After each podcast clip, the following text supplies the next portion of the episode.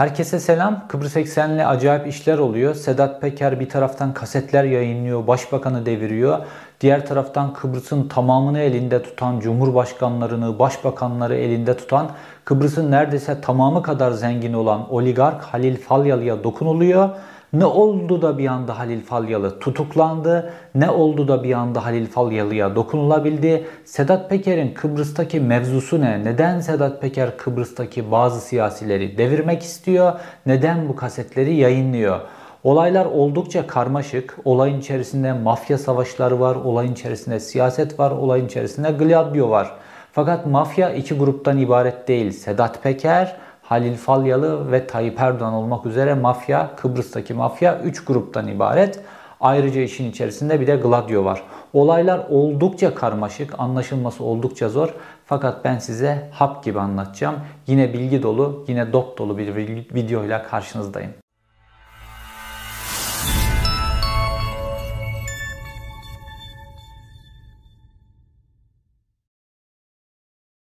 Kıbrıs'ta Sedat Peker ile Halil Falyalı arasındaki mücadele oldukça ilginç ve oldukça ilgi çekici ve bunu öncelikle öğrenmek istiyorsunuz. Fakat bunu anlayabilmek için önce mücadeleyi, bu savaşı ateşleyen üçüncü tarafın Kıbrıs üzerindeki oyunlarını anlamamız lazım. İşte bu mafyadaki üçüncü taraf Tayyip Erdoğan tarafı ve bunlar Kıbrıs'ı son yıllarda tıpkı bu okyanustaki bu vergi cenneti adalar var ya Man Adası vesaire bunlar gibi bir statüye getirdiler ve Kıbrıs'ı acayip kara para cenneti bir hale getirdiler. Ve bunun üzerinden hesaplar görüyorlar ve bu hesapları yani Kıbrıs'ı tamamen kontrol altına alma hesaplarını 2020'nin Ekim ayında çok üst bir perdeye taşıdılar. O yüzden sizi önce 2020'nin Ekim ayına götüreceğim. 2020'nin Ekim ayında Kıbrıs'ta Cumhurbaşkanlığı seçimleri vardı ve iki tane aday vardı. Bunlardan bir tanesi Mustafa Akıncı, bir tanesi de Ersin Tatar. Bu iki aday da arasında Tayyip Erdoğan açıkça Ersin Tatar'ı destekliyordu. Türkiye Kıbrıs seçimlerine geçmişten beri müdahalelerde bulunmuştur. Fakat 2020 Ekim ayındaki müdahale gibi bir müdahalenin eşi benzeri görülmemiştir. Tayyip Erdoğan normalde seçimleri Mustafa Akıncı net olarak kazanacaktı. Çünkü Mustafa Akıncı'nın hem Kıbrıs'ta çok saygın bir kişiliği vardı. Kıbrıs halkı tarafından destekleniyordu. Hem de Kıbrıs'ta bir cumhurbaşkanı ilk defa uluslararası çevrelerde inanılmaz muhatap alınıyordu. Mesela hani Tayyip Erdoğan geçenlerde Amerika'ya gitti hiç kimseyle görüşemedi filan ya. Mustafa Akıncı mesela son cumhurbaşkanı sıfatıyla son olarak Amerika'ya gittiğinde işte Amerikan Başkan Yardımcısı, bazı ülkelerin başbakanlarıyla vesaire görüşmüştü ki Kıbrıs dünyada tanınmayan bir devlet olmasına rağmen işte bu prestiji nedeniyle dünyada Kıbrıs'ın muhatap alınmaya başlamasıyla ilgili bunun getirdiği prestij nedeniyle Mustafa Akıncı'ya halkta bir teveccüh vardı. Fakat Tayyip Erdoğan'ın Kıbrıs'ı çevirmek istediği kara para cennetine Mustafa Akıncı blok koyuyordu. İşte burada Tayyip Erdoğan kendisinin Para konusunda çünkü mafya böyledir. Para konusunda birisi önünde durduğu an onun kellesi gider ve Mustafa Akıncı'nın seçimi kaybetmesi için Tayyip Erdoğan Cumhurbaşkanı yardımcısı yani kendi yardımcısı Fuat Oktay'ı görevlendirdi ve doğrudan Kıbrıs'a gönderdi. Fuat Oktay kendisiyle beraber 20 kişilik bir seçim ekibiyle birlikte oraya gitti ve bazı MHP'li milletvekillerini de kendisiyle beraber götürdü ve Kıbrıs'ta e, birkaç tane otelde üstler kurdular, seçim üstleri kurdular ve Kıbrıs'ı köy köy dolaşacak ekipler oluşturdular milletvekillerinden oluşan. Bunların tamamı görüntülendi, kayıtlara geçirildi Kıbrıs medyasının, Özgür Kıbrıs medyası tarafından. Fakat köy köy Fuat Oktay ve ekibi dolaştı, para verdiler, köylüleri tehdit ettiler, köylülere umut verdiler, Türkiye'nin ağırlığını kullandılar. Eğer Türkiye'nin yani daha doğrusu Tayyip Erdoğan'ın istemediği bir cumhurbaşkanı seçilirse para gelmeyeceği artık Kıbrıs'a şeklinde tehditlerde bulundular. Su hattında bazı problemler olur, su gelmez gibi tehditlerde bulundular. Bir dizi tehditler ve ayrıca Milli İstihbarat Teşkilatı da beraberinde köylerde özellikle halkı korkutmak, örgütlemek filan gibi işlerde de kullanıldı. Ve nihayetinde Mustafa Akıncı ile Ersin Tatar ikinci tura kaldılar. Ve ikinci turda Türkiye'nin bütün bu baskısı, medya üzerine baskılar kuruldu bu anda. Aynı Türkiye'deki gibi bir kısım medya susturuldu, bir kısım medya reklama boğularak susturuldu vesaire. Bütün operasyonu Türkiye'de çevirdikleri ne kadar operasyon varsa Kıbrıs'ta yaptılar ve Mustafa Akıncı 3700 oy farkla seçimi kaybetti ve Ersin Tatar seçildi. Fakat Tayyip Erdoğan'ın müdahalesi burada bitti mi? Burada bitmedi. Çünkü Ersin Tatar aynı zamanda Ulusal Birlik Partisi'nin genel başkanı sıfatını taşıyordu. Yani Kıbrıs'taki en büyük partinin genel başkanıydı. Ersin Tatar Cumhurbaşkanı seçilince bu sefer Ulusal Birlik Partisi'nin genel başkanlığı dolayısıyla başbakanın kimin olacağına ilişkin Tayyip Erdoğan yeniden müdahalelerde bulundu. Ve burada da bu sefer doğrudan Ulusal Birlik Partisi'nin liderliği için tehdit noktasına, adayları tehdit noktasına kadar ilerlediler. Ulusal Birlik Partisi'nin genel başkanının seçilmesi için olağanüstü bir kurultay toplandı. Çünkü genel başkan Cumhurbaşkanlığı sıfatına seçilmişti. Dolayısıyla olağanüstü kurultayla genel başkan seçimi yapılması gerekiyordu. İlk turda adaylardan hiçbiri gerekli çoğunluğu sağlayamadı. %51'i sağlayamadı ve ikinci tura geçildi. Fakat ikinci tura geçildiğinde Faiz e, Sucuoğlu isimli aday favoriydi çünkü bayağı bir açık ara öndeydi ve Hasan Taçoy isimli diğer aday da ikinci, ikinci sıradaydı. Bir de Ersin Saner isimli başka bir aday vardı. Fakat ikinci tura geçildiği o hafta arasında yani ilk tur yapıldıktan ikinci tura geçilen hafta arasında doğrudan yine Tayyip Erdoğan'ın müdahalesi oldu ve bir anda ilk turda en çok oyu alan iki aday seçimden çekildiklerini açıkladılar. Düşünün parti genel başkanlığı için aday oluyorsunuz. En yüksek oyu alan iki adaysınız ve ikinci turda ikinizden birisinin seçilmesi kesin. Fakat bir anda o hafta içerisinde iki adayı da adaylıktan çekildiklerini açıkladılar. Neden? Çünkü Fuat Oktay'ın doğrudan bu iki adayı tehdit ettiği hatta bu iki adayın evlerinden alınarak tehdit edildiğine ilişkin bilgiler Kıbrıs'taki bir kısım medyada yayıldı. İki adayın çekilmesinin ardından Ersin Saner isimli şimdi Sedat Peker'in kasetini yayınladığı başbakan tek aday olarak girdi ve dolayısıyla daha doğrusu rakipsiz aday olarak girdi. Dolayısıyla da önü açık biçimde seçildi. Yani Tayyip Erdoğan kendi zaten kendi istediği adamı Cumhurbaşkanlığı seçtirmek için her şeyi yapıyor. Fakat başbakan pozisyonuna da kendi istediği adam gelmesi için Kıbrıs'taki bir partinin iç işlerine doğrudan müdahale ediyor. En çok oyu alan adayları tehdit ediyor. Hani bunlar sürekli böyle milli iradeden filan bahsediyorlar ya bu Tayyip Erdoğan, bu İslamcılar filan. Bunların milli iradeden anladıkları şey kendi istedikleri adamın seçilmesi kendi istedikleri kişinin hangi şartlar altında olursa olsun seçilmesi. Tehdit, şantaj, seçimde oy hırsızlığı, para dağıtma, e, medyayı susturma ne olur her şey kullanılabilir. Kendi istedikleri aday seçilsin yeter ki. Kendisi seçilsin yeter ki. Kendisi seçilirse, kendi istediği aday seçilirse milli irade çok güzel. Ama onun dışında milli irade her türlü susturulabilir, bastırılabilir, her türlü hile yapılabilir.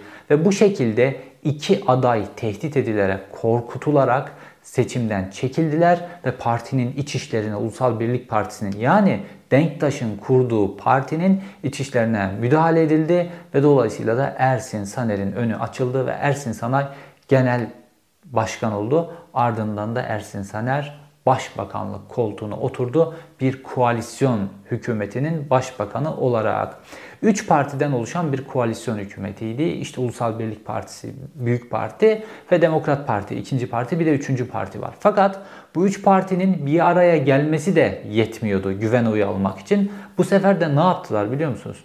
Muhalefetten bir partiden üç tane milletvekilini istifa ettirdiler ve o üç milletvekilinin oyuyla güven oylamasını sağladılar ve hükümet kuruldu. Azınlık hükümeti olarak kuruldu. Ve Ersin Saner Kıbrıs'ta başbakan olarak seçilebilecek en son kişilerden bir tanesi.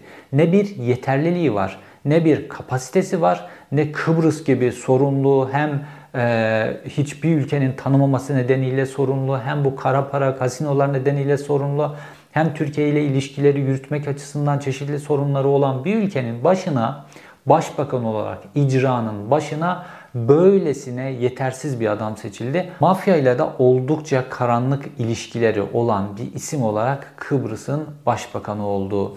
Ve Kıbrıs'ın bugüne kadar gördüğü en kötü hükümet olarak tarihe geçti. Bütün icraatları tamamen rezil vaziyette ve Kıbrıs'ı yıllarca geriye götürdü. Kıbrıs'ın imajını da iki paralık eden bir hükümet olarak kayıtlara geçti.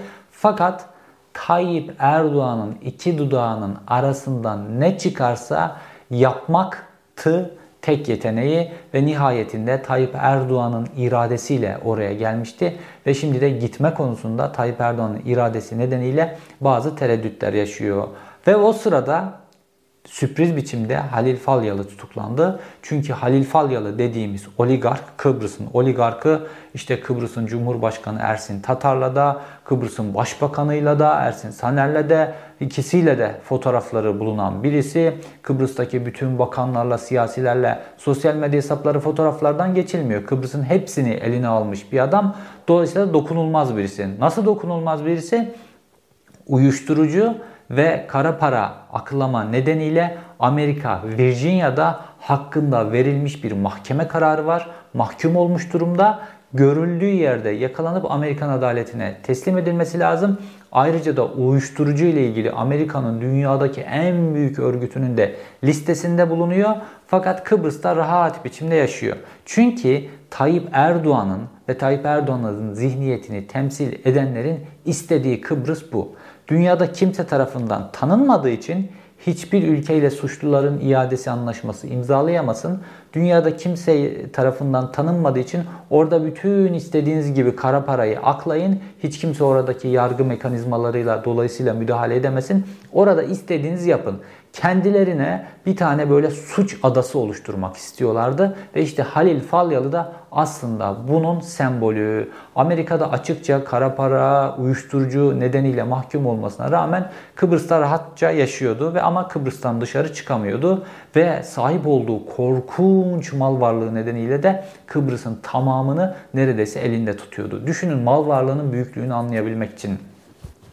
Halil Falyalı e, İngiltere'nin Fulham takımına talip oldu ve 100 milyon sterlin önerdi. Düşünün 100 milyon sterlin. Kıbrıs gibi nüfusunun tamamı 380 bin olan bir adada Türk tarafının e, tamamı 380 bin olan bir adadan 100 milyon sterlini sadece keyfi için bir futbol kulübüne verebilecek bir tırnak içinde iş adamı var. Yani Kıbrıs'ın tamamını bütün halkın, devletin, bütün şirketlerin hepsinin bir yılda ürettiği gayri safi milli haslanın 16'da birini tek başına bir futbol kulübüne zevki için verebilecek büyüklükte bir adam. Mal varlığının tamamının büyüklüğünü düşünün. Şimdi Halil Falyalı dediğiniz adamın geliri 3 kalemden geliyor. 1. Çok lüks otelleri var. 2. Çok lüks kazinoları var. 3 sanal bahiste tekel durumunda. Şimdi 1998 yılında Türkiye artık bu kumar, kazino meselesiyle başa çıkamaz hale geldi. Özellikle de bu susurluk kazası hadisesinden sonra işte mafya özellikle bu kumarhaneler, kazinolar üzerinden çok güçlüydü. Mafyada çok yüksek miktarda para vardı ve artık devlet, polis teşkilatı bu kazinoların oluşturduğu güçle müdahale, mücadele edemiyordu. Çünkü bürokratları satın alıyorlar, hakimleri satın alıyorlar, siyasileri satın alıyorlar. Ve en sonunda devlet işin içerisinden çıkabilmek için kazinoları Türkiye'de yasakladı. Böyle olunca ne oldu? Bütün kazinolar merkezi Kıbrıs'a kurdular. Bu sefer de buna menfaat nedeniyle göz yumuldu ve nihayetinde sonrasında da sanal bahis meselesine geldik. Ve MASAK yani Mali Suçlar Araştırma Kurumu, Türkiye Cumhuriyeti Mali Suçlar Araştırma Kurumu'nun tespitlerine göre Türkiye'de yıllık yasa dışı sanal bahiste 50 milyar TL dönüyor. Yani ne demek? 5 milyar dolara yakın para dönüyor Türkiye'de yıllık e, sanal bahis, yaşa dışı sanal bahis üzerinden ve bunun merkezi de Kıbrıs ve bunun en büyük oyuncularından bir tanesi de Halil Falyalı. Halil Falyalı'nın kazinolar, kumarhaneler ve e, bu sanal bahis üzerinden ve uyuşturucu da bunun içerisinde. Çünkü Halil Falyalı'nın esas büyük işlerinden bir tanesi de kokain meselesi haline geldi. Toplam günlük günlük gelirinin 40 milyon dolar olduğu hesaplanıyor. Ve Halil Falyalı bütün bu dokunulmazlığı sayesinde Amerika'ya bile teslim edilmiyor. Hiç kimse dokunamıyor ona ve istediğini koşturuyor. Kıbrıs gibi bir ülkede Cumhurbaşkanlığı, Başbakanını ele almış. Türkiye'de işte Süleyman Soylu gibi İçişleri Bakanı filan elinde onun yaptığı kokain ticaretine hiçbir biçimde müdahale edemiyor. Ve Halil Falyalı'nın önü öyle bir hale açıldı ki, getirildi ki Halil Falyalı Güney Amerika ülkelerinden getirilip Türkiye'deki işte Bodrum, Yalıkavak, Marina, ondan sonra Mersin'deki bazı limanlar üzerinden getirilip Orta Doğu'ya servis edilen kokainin temel organizatörü haline geldi ve Halil Falyalı bu süreçte artık bir mafya babası olmaktan bir oligark olma statüsüne geldi. Fakat buna rağmen enteresan bir şey oldu. Bütün ülkeyi böyle bu şekilde ele geçirmiş olmasına rağmen hatta Türkiye'de de etkili olmasına rağmen Halil Falyalı aniden tutuklandı. Neden? Nasıl tutuklandı böylesine güçlü bir adam? İşte burası Türkiye'nin ibret alması gereken bir nokta. Halil Falyalı'nın yanında çalışan, daha doğrusu Halil Falyalı'nın kazinolarından, otel kazinolarından birinde çalışan bir görevli bir karakola gitti. Kıbrıs'ta bir karakola gitti ve kendisini Halil Falyalı'nın ve Halil Falyalı'nın otelinin yöneticisinin kaçırdığı, kendisini darp ettikleri, işkence yaptıkları, özgürlüğünden alıkoydukları ve kendisini zorla, zorlayarak bazı suçlara bulaştırdıklarına ilişkin suç duyurusunda bulunduğu. Karakoldaki bu suç duyurusu üzerine işte suç duyurusunda bulunduğu kişiler tek tek gözaltına alındı. Fakat polis teşkilatı Halil Falyalı'ya dokunamıyor. Çünkü Halil Falyalı çok güçlü. Hatta Kıbrıs'ta polis olmak isteyenler gidip Halil Falyalı'dan referans getiriyorlar. Bu derece güçlenmiş birisi. Dolayısıyla Emniyet Teşkilatı Halil Falyalı'ya dokunamadı. Fakat savcılık soruşturmayı yürütmekte kararlıydı. Çünkü Kıbrıs'ta hala bağımsızlığını koruyan bir yargı var. Türkiye'de olmayan şey. İşte bu son derece önemli ve ibretlik. Savcılık soruşturmayı yürütme konusunda kararlı olunca ve savcılar öyle Türkiye'deki gibi hop görevden alınıp başka yere sürünemiyor. Çünkü böyle özgür, bağımsız bir e, yargı mekanizması halen daha sorunlar olmakla birlikte Kıbrıs'ta olduğu için bu sefer Halil Falyalı yeniden Başbakan Ersin Saner üzerinden, Cumhurbaşkanı üzerinden çeşitli hamleler yapmaya başladı. Ve Başbakan ve Cumhurbaşkanı özellikle Başbakan Halil Falyalı'ya karakola git, ifadeni ver, serbest bırakılacaksın garantisini verdi. Bunu özellikle emniyet teşkilatı üzerinden sağladıklarını düşünüyorlardı. Fakat enteresan bir şey oldu. Halil Falyalı kendisi 15 Ekim'de gidip teslim oldu karakola. Düşünün Kıbrıs gibi küçücük bir adada Halil Falyalı bulunamıyor. Gidip teslim oldu ve ifadesini verdikten sonra savcılık tarafından tutuklama talebiyle mahkemeye sevk edildi ve Halil Falyalı tutuklandı. İşte dananın kuyruğu burada koptu. Bağımsız yargı Halil Falyalı'yı tutukladı. Başbakanı kucağına almış, Cumhurbaşkanını kucağına almış. Polis teşkilatı üzerinde çok etkili ülkedeki büyük pek çok siyasetliyle içli dışlı muhalefeti bile şekillendiriyor. Ulusal Birlik Partisi'ni fonluyor, Demokrat Parti'yi fonluyor filan ama bağımsız yargıya dişini geçiremiyor. İşte Türkiye'de hepimizin ızdırabı, hepimizin muzdarip olduğu şey bu. Hükümetler yolsuzluk yapabilir, iktidarlar yolsuzluk yapabilir. İktidarlar yerel ölçekte ya da uluslararası ölçekte bazı çıkarların içerisine girebilir şantaja uğrayabilirler, çeşitli biçimde kullanılabilirler. Fakat burada halkın, burada devletin menfaatlerini koruyacak kişi bağımsız yargıdır. Eğer bağımsız yargı, eğer bağımsız medya varsa siyasetçiler bu şekilde ele geçirilmiş olsalar bile suç grupları tarafından ya da siyasilerin kendileri suçlu olsa bile işte orada bağımsız yargı halk adına hesabını sorar, yumruğunu ortaya koyar. Ve Halil Falyalı tutuklandıktan sonra Tabi Halil Falyalı'nın meşhur Sedat Peker'in söylediği kaset arşivi var ya bu gündeme geldi. Ve iddialara göre Halil Falyalı Ersin Saner'e yani başbakana kendisinin derhal bırakılmaması halinde kendisinin seks kasetini yayınlayacağına ilişkin bir tehdit mesajı gönderdi. Ve aradan birkaç saat geçmesine rağmen Halil Falyalı serbest bırakılmayınca bir anda WhatsApp gruplarına Başbakan Ersin Saner'in bir kadınla sanal seks yaptığına ilişkin görüntüler yayınlanmaya başladı. Yani daha Sedat Peker bu görüntüleri yayınlamadan önce ki buna Kıbrıs'taki bütün gazeteciler, Kıbrıs'ta bu işle ilgilenen herkes şahit. WhatsApp gruplarında bu görüntü dolaşmaya başladı. Hatta bir Facebook hesabı görüntüyü biraz sansürleyerek, blurlayarak, full ulaştırarak Facebook hesabına da yükledi öğleden sonraki saatlerinde. Fakat akşam saatlerine geldiğimizde Kıbrıs'ta bu son çok fazla konuşulmadı. Çünkü Kıbrıs kendine özgü kültürü olan bir şey bir, bir ülke. Dolayısıyla Kıbrıs'ta böyle konular üzerinden çok fazla da konuşulmaz. Magazin konuları Kıbrıs'ta çok önemli değildir. Mesela Kıbrıs'ın bir magazin gazetesi yoktur. Kendine özgü farklı bir ülke. Fakat Sedat Peker akşam saatlerinde bu görüntüyü Deli Çavuş isimli Twitter hesabı üzerinden yayınlatınca dananın kuyruğu koptu. Çünkü bu sefer konu artık Kıbrıs ölçeğinden çıkıp Türkiye ölçeğine geçti ve konu artık Halil Falyalı, Ersin Saner, Kıbrıs'ın kendi içerisindeki meselelerden ziyade artık böyle mafyatik, işin içerisinde Gladio'nun da olabileceği enteresan bir boyuta gitmeye başladı. Ve artık Ersin Saner için de başbakan için de tahammül edilemez bir noktaya geldi. İşte burada Ersin Saner'e gönderilen mesajlardan bir tanesi de bu videonun daha beteri olacağına olduğuna ilişkin bir mesajdı. Çünkü Ersin Saner'i tanıyanlar biliyor. Yani son derece düşük diyebileceğimiz bir adam ve bu yayınlanan video onun muhtemelen en iyi videosudur. Yani yayınlanan video bir kadının aslında kaydettiği karşılıklı telefondan sanal seks yaptıkları bir video. Fakat Ersin Saner de pek çok Türkiye'li siyasetçiler dahil Halil Falyalı'nın o ultra lüks kazinolu otellerinde kaldılar. En azından kumar oynarken görüntüleri var. En azından o otellerin odasında neler yaptıklarına ilişkin görüntüler var. Çünkü seçim de özellikle Ulusal Birlik Partisi'nin seçim çalışmaları da o otellerin odalarında dönüyor idi. Ve bu mesaj gittikten sonra ani bir gelişme oldu. Halil Falyalı cezaevinde normalde Kıbrıs'taki sisteme göre tutukluluk kararı veriliyor ama bu 70 günden uzun olamayacak şekilde bir tutukluluk kararı veriliyor.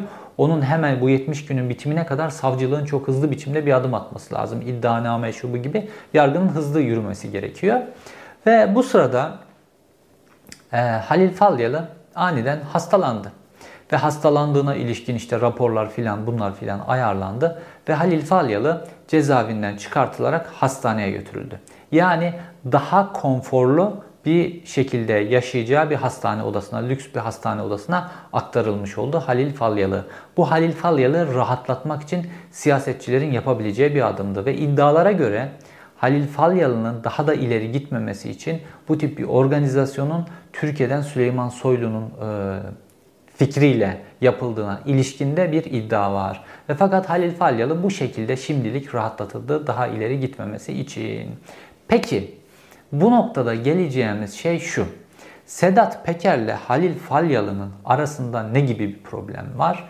Ve Sedat Peker neden bu kasetleri üzerine alıyor, yayınlıyor?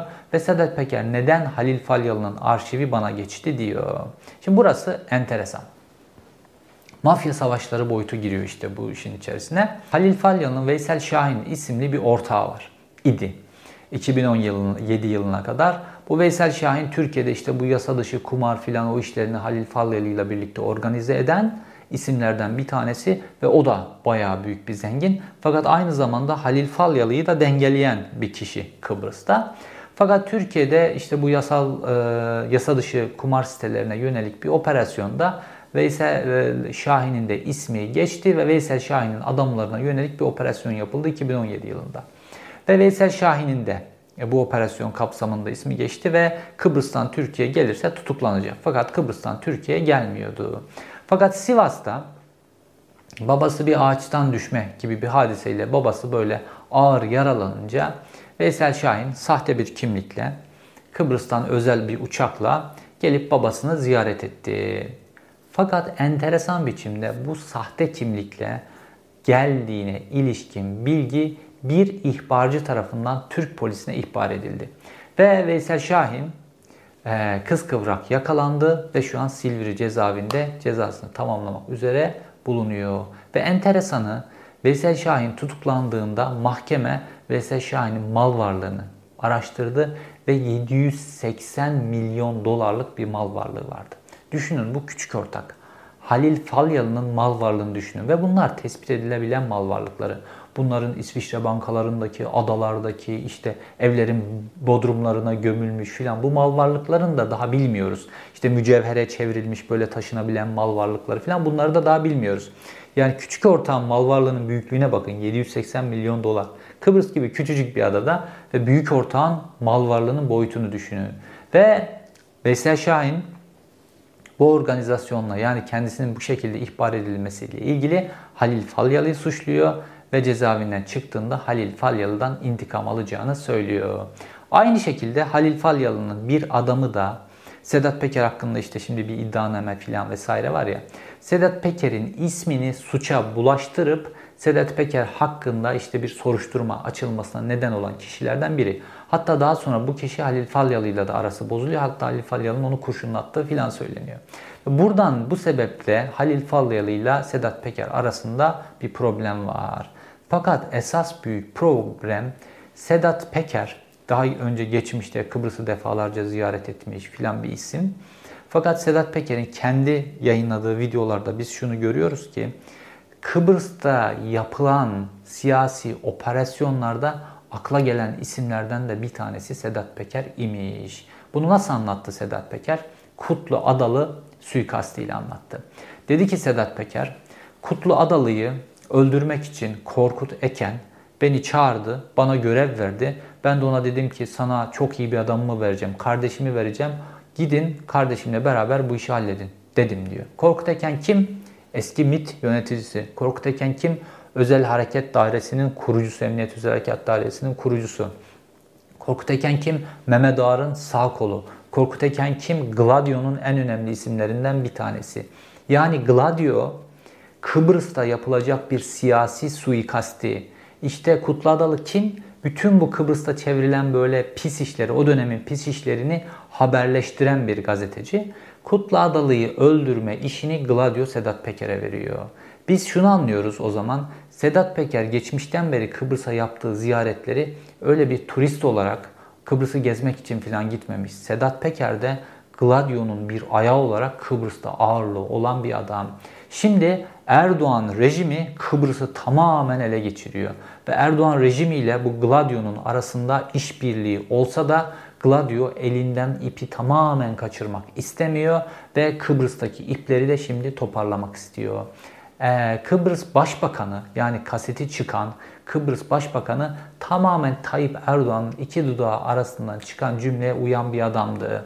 Fakat Kıbrıs'ta şimdi bu başbakanı devirerek başka bir hamle yapıyor anladığım kadarıyla Sedat Peker. Ve Sedat Peker'in bu hamlesi sadece Halil Falyalı ile ilgili olamaz. Aynı zamanda siyasi bir yönü de var. Zaten Sedat Peker'in son dönemki hamlelerine baktığımızda, son bir yıllık hamlelerine baktığımızda aynı zamanda Türkiye içine yönelik de bir siyasi hamle yapıyor. Ve zaten Birleşik Arap Emirlikleri'nde video çekmesinin yasaklanması ile ilgili gerekçelerden bir tanesi de bu. Bunlar siyasi hareketler olarak başka bir ülkenin içerisinde siyasi bir yıkım yapacak hareketler olarak yorumlanıyor ve bu maddenin içerisine biraz da sokulup bu şekilde Sedat Peker'in video çekmesinin yasaklandığı belirtiliyor. Ve gelelim şimdi Sedat Peker'e bu arşiv geçti mi geçmedi mi meselesine. Şimdi Sedat Peker aynı zamanda sadece Kıbrıs Başbakanı hakkında bir video yayınlamadı. Daha doğrusu Deli Çavuş hesabı, yedek hesabı üzerinden yayınladı bu videoyu. Aynı zamanda da Demokrat Parti Genel Başkan Yardımcısı hakkında da bir video yayınladı. Ve Demokrat Parti de koalisyon ortağı, iktidardaki koalisyon ortağı şu anda. Onun hakkında da bir video yayınladı. Ayrıca bir bürokrat hakkında video yayınladılar. Hatta bugün de bir belediye başkanının oğlu hakkında video yayınladılar. Bu videoların tamamına baktığımızda videoların tamamı sanal seks videoları. Yani öyle bahsedildiği gibi Halil Falyalı'nın otelinde, otelinin içerisindeki gizli kameralarla çekilmiş müstehcen görüntülerden bahsetmiyoruz. Yani zaten videoların hemen tamamında aynı kadın var. Bir tanesinde farklı bir kadın var. Başbakanla konuşan kadın farklı. Yani bu kadınlar karşıdaki kişiyle sanal seks yaparken bunu aynı zamanda telefona kaydetmişler. Ve bunu belki kendileri şantaj unsuru olarak kullandığı, belki kendilerinin ilişki içerisinde bulundukları mafya grubuna verdiler filan bir şeyler yaptılar ve bu elden ele dolaşmış anlaşılan ve bu şekilde şimdi Sedat Peker'e de ulaşıyor. Fakat dediğim gibi Sedat Peker çok iddialı. Diyor ki Halil Falyalı'nın arşivi bana geçti. Şimdi Halil Falyalı'nın esas arşivi işte otel odasında olan şeyler. Henüz böyle görüntüler yayınlamadı. Bunları görmedik. Sanal seks görüntüleri yayınlandı.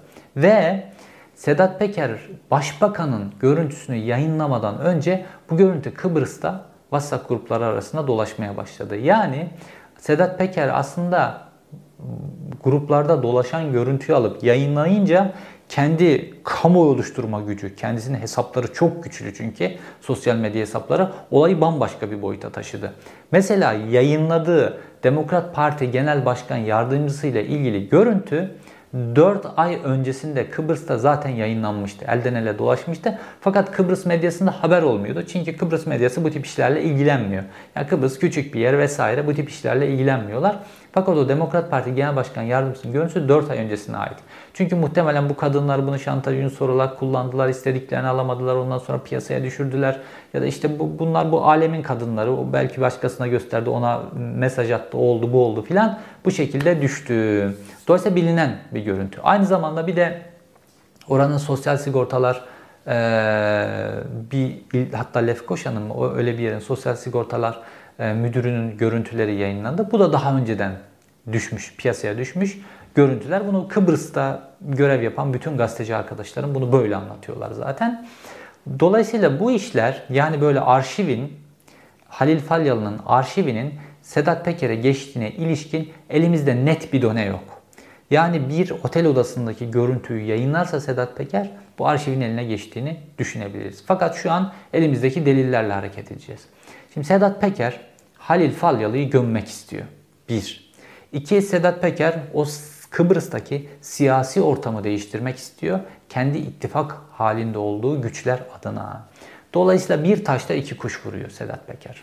Ve Halil Falyalı'nın üzerine yıkıyor işi. Diyor ki işte bu görüntüler diyor Halil Falyalı'nın arşivinden diyor. Dolayısıyla artık Halil Falyalı'nın temel gücünü elinden almış oluyor Sedat Peker. Halil Falyalı'nın temel gücü ne? Siyasilerle iyi ilişkiler olması. Hani o baba filminde hatırlarsınız ya işte Marlon Brando baba karakterindeki kişinin en büyük gücü kuvvet sahibi siyasilerle, yargıçlarla falan iyi ilişkiler olması. Bu iyi ilişkilerini kullanıyor. Halil Falyalı için de temel şey bu iyi ilişkiler. Para yediriyor, onu yapıyor, bunu yapıyor, iyi ilişkileri var. Fakat şimdi bütün bu seks olaylarıyla, bu kasetlerle Halil Falyalı anılınca bu şekilde Sedat Peker onu böyle bu karenin içerisine böylesine sokunca artık hiçbir siyasi Halil Falyalı ile görüşemez hale gelecek. Dolayısıyla Halil Falyalı'nın en büyük gücü elinden alınmış olacak ve Halil Falyalı'nın uzun süre cezaevinde tutulmasının önü açılacak. Belki de Amerika Birleşik Devletleri'ne gönderilmeyle ilgili süreç başlayacak. Fakat buradaki problem yine Sedat Peker'in yaşadığı aynı problem Süleyman Soylu.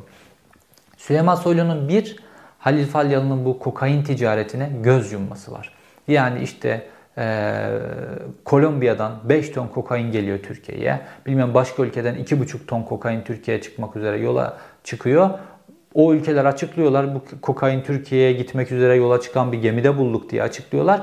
Karşıda o geminin sahibi şirkete, o geminin sahibi e, kaptana filan hiç kimseye bir operasyon yapılmıyor. Bir dokunulmazlık sağlanmış durumda Türkiye Emniyeti tarafından karşıda bu uyuşturucuyu alacak gruplara. İşte o dokunulmazlığı sağlayan kişi Süleyman Soylu. Dolayısıyla da burada da Sedat Peker'in karşısına Süleyman Soylu çıkıyor. Halil Falyalı Süleyman Soylu için de çok önemli bir kişi. Çünkü Halil Falyalı'nın otellerinde kalan çok fazla AKP'li siyasetçi de var. İşte mesela Ömer Çelik bunlardan bir tanesi, işte Egemen Bağış bunlardan bir tanesi. Bu gibi isimler dahil pek çok isim Halil Falyalı'nın otellerinde parasız, pulsuz ağırlandılar. Ve otellerde neler yaptılar kim bilir. Belki de Süleyman Soylu'nun kendisi de dahil. Dolayısıyla Halil Falyalı'nın ayakta durması eğer bir kaset arşivi varsa onun elinde güvende durması lazım. Çünkü bu ya siyasilerin hiçbirisi Halil Falyalı için tehdit değil. Eğer mafya grubuna tehdit olmuyorsanız mafya grubu sizin için şantaj olarak elde tuttuğu bir görüntüyü size karşı kullanmaz. Eğer ona karşı tehdit olmuyorsanız. Fakat Sedat Peker şimdi arşiv bana geçti diyerek Belki de geçmiştir, belki de geçmemiştir. Elimizde bir delil yok. Şu an geçtiğine ilişkin bir delil yok. Fakat bu arşiv bana geçti diyerek Sedat Peker aynı zamanda hem Kıbrıs'taki hem de Türkiye'deki pek çok siyasetçiyi bağlıyor. Şimdi Halil Falyalı'nın otellerinde kalan hiç kimse Sedat Peker'in aleyhine bir adım atamaz. Sedat Peker'in aleyhine bir aksiyonun içerisine giremez. Çünkü arşivi eline geçip geçmediğini bilmiyorlar ve Sedat Peker de arşiv bana geçti diyor. Fakat şu ana kadar dediğim gibi o arşivden olduğunu ispatlayacak bir görüntü yayınlanmadı. Yayınlanan görüntülerin hepsi sanal seks görüntüleri diyebiliriz. Fakat olayın başka bir boyutu var. Kıbrıs'la Türkiye arasındaki suç ilişkilerinin bambaşka boyutu var. Sadece Türkiye Kıbrıs'ı suç adası haline getirmedi. Aynı zamanda da Kıbrıslıların varlığını da çalan, Kıbrıs'ın suç adasına dönmesine katkı sağlayanlara da koruma sağlıyor. Neye karşı? Bağımsız Kıbrıs yargısına karşı. Hüseyin Özgürgün isimli Kıbrıs'ın eski bir başbakanı var. İşte bu Ersin Tatar'dan önce Ulusal Birlik Partisi'nin genel başkanı idi kendisi ve e, başbakanlık yaptı bir süre fakat daha sonra Başbakanlığının son zamanlarında skandallar peş peşe ortaya çıkmaya başladı. Büyük yolsuzluk skandalları ve nihayetinde de bununla ilgili bir yargı süreci başladı ve hesaplarında özellikle Türkiye'ye aktardığı hesaplarında işte birkaç bankada, İş Bankası falan gibi birkaç bankada açıklayamadığı milyonlarca dolar, dolar, euro paraların olduğu ortaya çıktı. Net olarak delillendirildi bunlar ve Hüseyin Özgür Gün bunların hiçbirisini açıklayamadı. Bu paraların kaynaklarını açıklayamadı. Artı diğer kalemlerde de araştırmalar yaptı yargı ve 43 kalemde Hüseyin Özgür Gün'ün yolsuzluk yaptığı tespit edildi ve Kuzey Kıbrıs Türkiye Cumhuriyeti tarihinde ilk defa bir başbakanın dokunulmazlığı kaldırıldı ve hakkında yolsuzluk yargılamasının önü tamamen açıldı. Bağımsız yargı tarafından mecliste dokunulmazlığını kaldırdı. Fakat Hüseyin Özgürgün İstanbul'a kaçtı.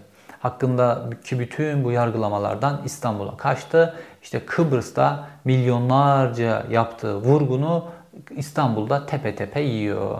Normalde Kıbrıs'a giderse tutuklanacak. Türkiye'deki mevcut söylem hep şöyle yani. Türkiye işte yavru vatan, Kıbrıs'ı sürekli düşünüyor, Kıbrıs'ın sürekli üzerine titriyor vesaire. Fakat Kıbrıs halkından çalınan paraları çalıp Türkiye'de tepe tepe yiyen bir başbakanı Türkiye koruyor ve Kıbrıs yargısına vermiyor. Kıbrıs yargısı üzerinde Erdoğan rejimi etkili olamadığı için bu şekilde Kıbrıs'tan adam kaçırıyorlar. Kıbrıs yargısından adam kaçırıyorlar ve bu şekilde de Türkiye'de koruyorlar bu kişiyi. Bu işte Türkiye Cumhuriyeti ile Kıbrıs'ın arasındaki e, kirli ilişkinin daha doğrusu Tayyip Erdoğan rejimiyle Kıbrıs arasında geçmişten beri devam eden bu kirli çarkın daha da arttırılmasının en önemli göstergelerinden bir tanesi. Fakat hiç bu boyuta gelmemişti yani. Böylesine dokunulmazlığı kaldırılan, yolsuzluk yaptığı net olarak tespit edilen bir adam ki bu başbakan aynı zamanda da Halil Falyalı'nın önünü açan, Halil Falyalı'yı sanal kumarda Kıbrıs'ta ona özel işte imtiyazlar tanıyarak tek yetkili hale getiren isimlerden bir tanesi ve muhtemelen bu servetinde de Halil Falyalı'nın da önemli ölçüde payı var. Şimdi Kıbrıs'ta Tayyip Erdoğan neler yapıyor? Dediğimiz gibi Kıbrıs'ta Tayyip Erdoğan'ın birkaç alanda Kıbrıs'ı kendisi için vergi cenneti adalardan birisine çevirmeyle ilgili stratejileri var. Bunların en önemlilerinden bir tanesi de Kıbrıs'ta bazı yasaların değiştirilmesi. Kıbrıs'ta yasalar ve Kıbrıs'ta yargı öyle bir hale getirilmeli ki Kıbrıs'ta işledikleri suçların hiçbir tanesine dokunulmamalı. Kıbrıs'ta önleri tamamen açık olmalı. Ve bununla ilgili de Türkiye'deki aynı stratejiyi kullandılar. Kıbrıs'taki Kur'an kursları meselesi. Yargı bir karar verdi Kur'an kursları ile ilgili, Kur'an kurslarının kapatılmasıyla ilgili ve Tayyip Erdoğan Kıbrıs yargısını alıp işte vesayet yargısı filan diye yerden yere vurdu. Oysa verilen karar şuydu. Yani bu Kur'an kurslarını sonuçta Kur'an kurslarında çocuklar eğitiliyor. Bunları böyle önüne gelen kimseye açamaz. Bu Kur'an kurslarını açabilmek ancak Milli Eğitim Bakanlığı'nın çatısı altında olur ve pedagojik pedagojik formasyon olan yani çocuk eğitimliğiyle çocuk nasıl eğitilirle ilgili eğitim almış olan kişiler tarafından çocuklara Kur'an eğitimi verilebilir diye böyle bir karardı. Fakat bunu Kıbrıs'ta Kur'an kursları kapatılıyor, Kıbrıs'ta Kur'an yasaklanıyor, işte bunun sorumlusu da yargıdır diye bir yaygara kopartıldı. Fakat Kıbrıs yargısı bunun karşısında dimdik durdu ve bütün yargıçlar beraber protesto gerçekleştirdiler ve buna karşı durdular. İşte yargı kendi bağımsızlığını sağlamakla ilgili böylesine dik durunca yargının boynu kolay kolay eğrilemiyor ve bütün Türkiye'nin desteğine rağmen Kıbrıs'taki başbakanın Cumhurbaşkanı'nın avucunu almış olmasına rağmen Kıbrıs'ı bir suç adasına çevirmenin aktörlerinden birisi olan Halil Falyalı bu şekilde tutuklanıyor ve işte kaderin bir cilvesi olarak da Halil Falyalı ile iş tutan başbakan da bu şekilde bir seks kaseti skandalıyla siyasi hayatını noktalamak durumunda kalıyor. Fakat Türkiye'de nasıl oldu? Türkiye'de 2013 yılında hükümet hedef alan 17-25 Aralık yolsuzlukları oldu. Ve burada işte şimdi o beşli çete diyoruz ya, hep beşli çete konuşuluyor. Bütün işte köprü ihaleleri, ondan sonra o devasa e, şehir hastaneleri, geçsen de geçmesen de para ödediğin köprüler, yolcu gelse de gelmese de para ödediğin havalimanları filan. Bütün bunlarla halkı soyan o beşli çete var ya, işte bu beşli çetenin içinde olduğu bir yolsuzlukla ilgili bu havuz yolsuzluğu ile ilgili 17-25 operasyonlarında bunların mal varlığına el konulması ile ilgili mahkeme kararı çıktı. Ve polis bu mahkeme kararını uygulayamadı, uygulamadı. Yani o gün polis devletine geçtik. Bir ülkede en kritik nokta burasıdır. Mahkeme kararları herkesi bağlar. Mahkeme kararı bir ülkede uygulanmayınca o ülke bitmiştir. Artık polis devletine geçmiştir. Çünkü polisin belinde silah vardır. Hakimler kanunlara dayanır. Polis kanununu uygulamıyorum dediği anda silah konuşuyordur artık. Ve bu yapıldığında işte o Kıbrıs'ta yapıldığı gibi Türkiye'deki bütün hakimler, savcılar bir blok halinde hareket etmeli, blok halinde protestolarını göstermeleri ve kendilerini, başta kendi mesleklerini artı ülkedeki kanunu, nizamı, anayasayı savunmalıydılar. Fakat çıt çıkmadı hiçbir hakimden ve ondan sonra da Türkiye'de her türlü yolsuzluk yapılabilir hale geldi. İşte bugün bu AKP'li çocukları böyle görüyoruz ya Twitter'da. Ferrari'lerle geziyorlar, Maserati'lerle geziyorlar filan. İşte bu yolsuzluklar artık bu noktalara kadar, il başkanları noktasına kadar indi. İndi ise o gün orada bir bariyer örülmediği için. Bugün sorunları olsa da Kıbrıs yargısı son derece önemli bir adım attı. Halil Falyalı'nın tutuklanmasıyla birlikte İR'in tamamen patladığı. Şimdi artık her şeyi net görüyoruz. Kıbrıs üzerindeki mafya savaşlarını görüyoruz.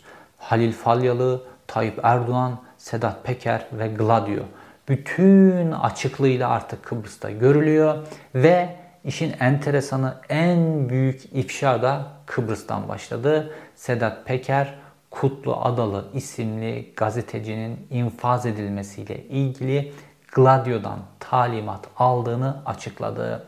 Sedat Peker halen daha Türkiye'de Gladio'dan ne talimat aldığı, kimi öldürmekle ilgili talimat aldığı, Gladio ile ne işler çevirdiğini henüz açıklamadı. Çünkü Sedat Peker'in Veli Küçük'le, Veli Küçük Paşa ile olan ilişkileri tamamen kapalı kutu vaziyetinde. Fakat Kıbrıs'ta ilgili cerahati patlattı. Kıbrıs Türkiye'deki Gladio'nun, Türkiye'deki Gladio mafya ilişkileri, Gladio siyaset ilişkilerinin açığa çıkartılması açısından da bir mihenk taşı haline dönüştü. Ve Kıbrıs'ta şu an bütün izlediğimiz o kaset savaşları, seks kasetleri, yolsuzluklar, uyuşturucu yönetimi, kumar, yasa dışı bahis filan bunların hepsini böyle açık açık görüyoruz ya. Bu işte Türkiye'nin demosu. Türkiye'de şu an bunun kat kat daha büyük hadiseler gerçekleşiyor. Fakat biz bunlara gazeteci çabasıyla henüz çok küçük aşamalarda ulaşıyoruz. İnanın bu rejimin ne kadar büyük yolsuzluklar çevirdiğini, ne kadar büyük suçlara karıştığını yıllar yıllar boyu yazacağız. Onlarca yüzlerce video çekmek zorunda kalacağız. Kitaplar yazılacak, seriler çekilecek, filmler yapılacak. Çünkü çok büyük suçlar işleniyor. Kıbrıs'ta dönen bütün hadiseleri bütün boyutlarıyla anlatmaya çalıştım. Fakat Kıbrıs'ın narko terör boyutu özellikle Kıbrıs'ın narko dolar boyutu ayrı bir videoda belki anlatılması gerekiyor ve bununla ilgili de bildiğim çok önemli sembol bir olay var ve işin içerisine Türk Silahlı Kuvvetleri de dahil edilmiş. Bu sefer bu sembol olayı belki bir başka videoda açıklayacağım. İzlediğiniz için teşekkür ederim. Bir sonraki videoda görüşmek üzere.